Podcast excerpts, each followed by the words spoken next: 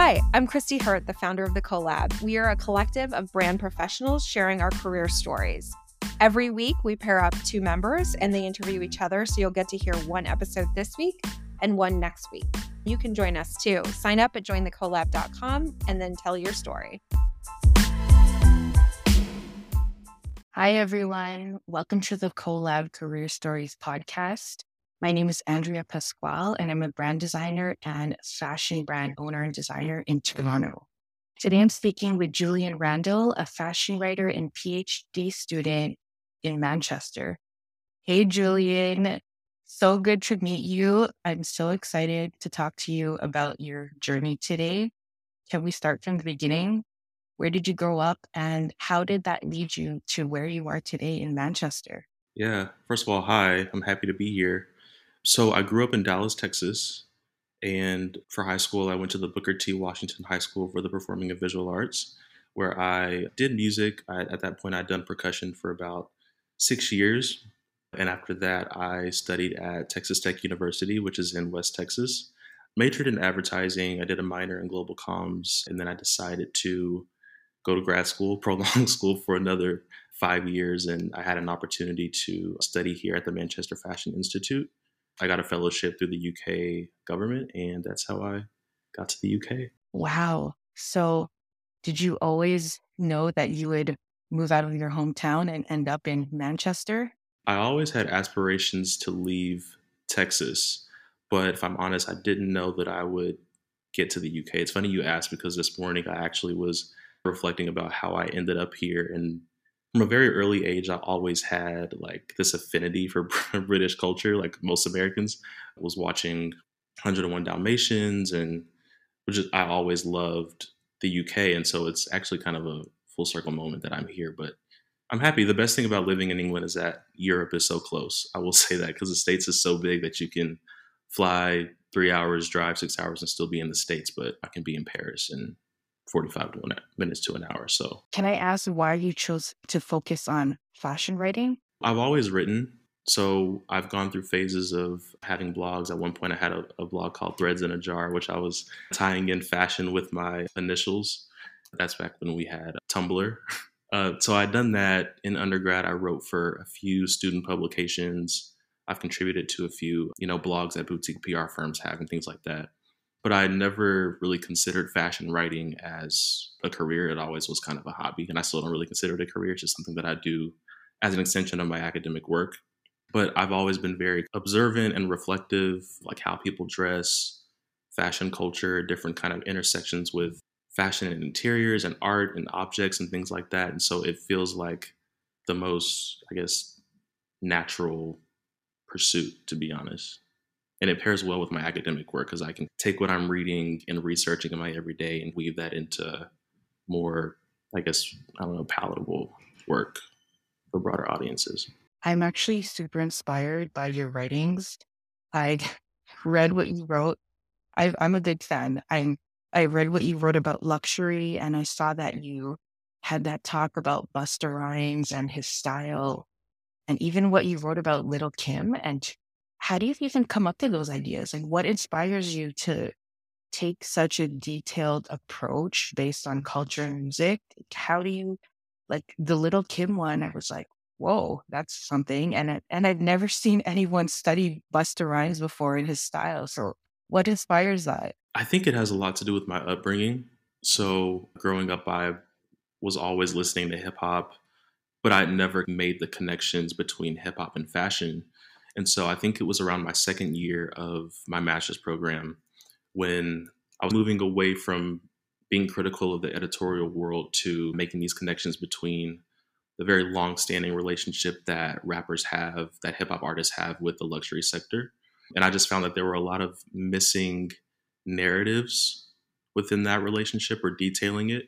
And so I just started doing my own personal research. It's really one of my passions. And I think that's why even when I'm not doing stuff for my thesis, I'm like, what histories can I uncover or explicate in a way that hasn't been done before? So I think it's, I'm a hip hop head and I love fashion, to be honest. so any opportunity that I can make those, and it's also part of my work looks at Black consumer culture, specifically in luxury. And hip hop has really been a vehicle for that to occur. So I think also the nature of my research demands that I engage with that relationship to some extent. Love that. What is your definition of luxury? That's a good question. A loaded one, actually. I think the fact that you're asking me the question really signifies how consumers are defining luxury for themselves in a way that we haven't before. So, with that said, my definition of luxury is, I think for me, I'll, I'll give you two distinct qualities for me that that luxury needs, and I think it's an idea or an object that is of a fine quality or developed.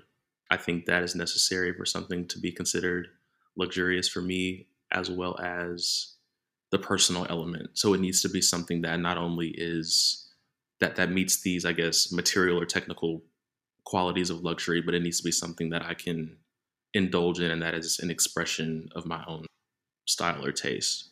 So I say it's a combination of those two things. Kind of a roundabout way of answering your question, but I hope that was sufficient. Do you have a dream publication or media outlet where you'd love to see your writings? Yeah. So for the longest, and still to some extent today, I would love to write for GQ because I study men's fashion and that is the men's fashion publication, at least in the mainstream. But recently, I think because of my scholarly work and the way that I'm engaging with these subjects from a more critical lens, that lends itself more to like maybe the Washington Post or the New York Times or a paper like that where I can be more free in my speech because obviously with fashion magazines and publications, there's the advertiser conflict, right, that often arises where you can't be as critical as you would like to be. So that's a recent development in my career aspirations, and that I would like to write for like a, a major paper. And also, it's cool that I think in editorial period that you can be at the fashion desk, but you're also sitting next to people who are doing stuff in culture and art and travel, and that just I think all of that is what makes fashion such a fascinating industry to be in, and a, a, for me, a subject to study. Truly, it truly does.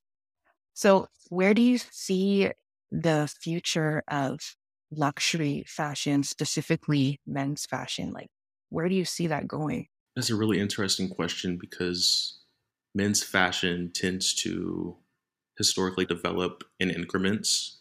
It's a bit slower than, than women's wear or women's fashion. But I, I think I think we're gonna see more of or at least I hope we'll see more men. I mean, we we're currently adopting some elements of of women's fashion or clothes, dress, but I think we'll see men consuming luxury in a way that not only is like is, is traditional and I guess what currently is like quiet luxury, but also this like fusion of that with like streetwear and street culture. I think I think there's going to be a, a, a much closer relationship between those two, and right now they sit as more or less separate entities. So I think there's there's a possibility for those to come together, and that's actually what I'm hoping Pharrell will bring to to Louis Vuitton. Because I, I mean, I think part of why his appointment was so contentious is that a lot of people were saying that we need to move away from streetwear, that this idea that streetwear is something that needs to be, we're in a post streetwear era, but I, I don't think, I think if that's such a dynamic landscape that there's so many ways that you can interpret that. And so that's not only what I'm hoping Pharrell will bring to Louis Vuitton, but also something that I hope we'll see in men's fashion culture. I'm looking forward to that for sure. Excited. Yeah, me too. I was really I was really excited when when I heard that appointment. So getting back to your journey, what are you most proud of so far? Wow. What am I most proud of? I think to date, I'm, which I've only recently thought about, is my decision to move to the UK and to be in my, this was my dream PhD program, to be honest. So much so that I like, when I applied, I forgot about it because I was like, that's so far fetched. But the fact that I did move here and I won a fellowship that's allowing me to be paid to do my PhD, which is really nice. I think that's what I'm the most proud of, not only professionally, but personally, because that takes a lot of bravery and frankly commitment to do something like this. I mean, I before I had applied, I'd been working on my application and reading on my topic for six months to a year. So it's nice to see that my efforts paid off. It's amazing. Thank you. I appreciate it. I'm super excited for you. I've been enjoying it and having a good time. And I get a lot of a lot of support here. So it's nice. Is there anything you do differently? While I do believe that every job that I've had, every opportunity has led me to this point and contributed to my, I guess, quote unquote, success in one way or another. I think, going back to what I was saying earlier, had I known that having a, a career as a writer, researcher was something that I could do, I would have committed to that a lot earlier. Because before I came into the program or started like writing in a formal way, I had done like luxury retail sales and done marketing for a few small luxury retailers. And while that definitely does allow me to have a more informed opinion and approach to my writing and research, I think my ideas might be a bit more developed had I decided to commit to it a bit earlier. But then again, I also think that timing is everything and everything is intentional. Yeah. I agree. So, what's next for Julian Randall? What do you foresee after your PhD? Oh, man.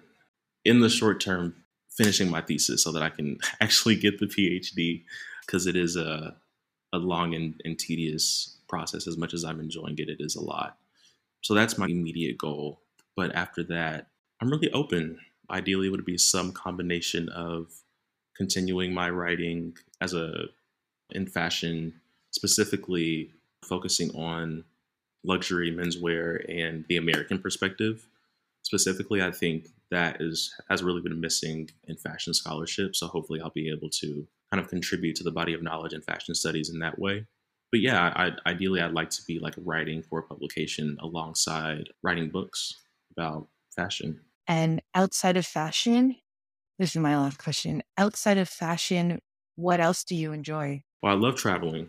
I'll say that, especially since I am in the UK now. Like I said, I can travel very easily to Europe. So I yeah, traveling, I love trying new restaurants. I'm definitely a foodie. So any new place that's popping up in Manchester, I'm the first one to be there. I'm a compulsive book buyer. I go on these book buying sprees, especially if I'm like up and I can't sleep, and I'll just buy like 5 to 10 books at a time and I maybe read half of them to be honest, but yeah, I would say those are my the main things that I do outside of school and work. Can I ask one more thing? What do you think is the essential hero piece in any man's wardrobe? What does that need to be? Like, what do you think they should have in their wardrobe that's essential? That's a good question. That's a, and I almost don't want to answer it because so much of like men's fashion content, whether it's in publications or social media, is like these are the three suits you need to have, right? I'll approach that question from more subjectively. I really don't think you can go wrong with a good loafer, like a, a black or brown penny loafer. I think is good because you can you can wear it with jeans. It looks good with sweats. You can. It's a very transitional footwear. So I'd say that. But I also like I'm a I'm a loafer obsessed guy. So of course I'm gonna say loafer. But I mean other things like I guess a navy blazer I think is great. Specifically for me because I like to wear band tees and sometimes like loud colors. The navy tones everything down. So if I had to choose two, I would say those two, but definitely a penny loafer. People need to get their loafer game up now after hearing this from you. yeah. I'm actually wearing some today, my favorite pair. Nice. I'm so happy we got to talk today. I really appreciate your time and I really appreciate getting to know you and learning about your journey. Thank you, Andre. This was great. Thanks so much for being here for the CoLab Career Stories podcast. Please follow us on social media at Join the CoLab and sign up to become a member and share your story at jointhecolab.com.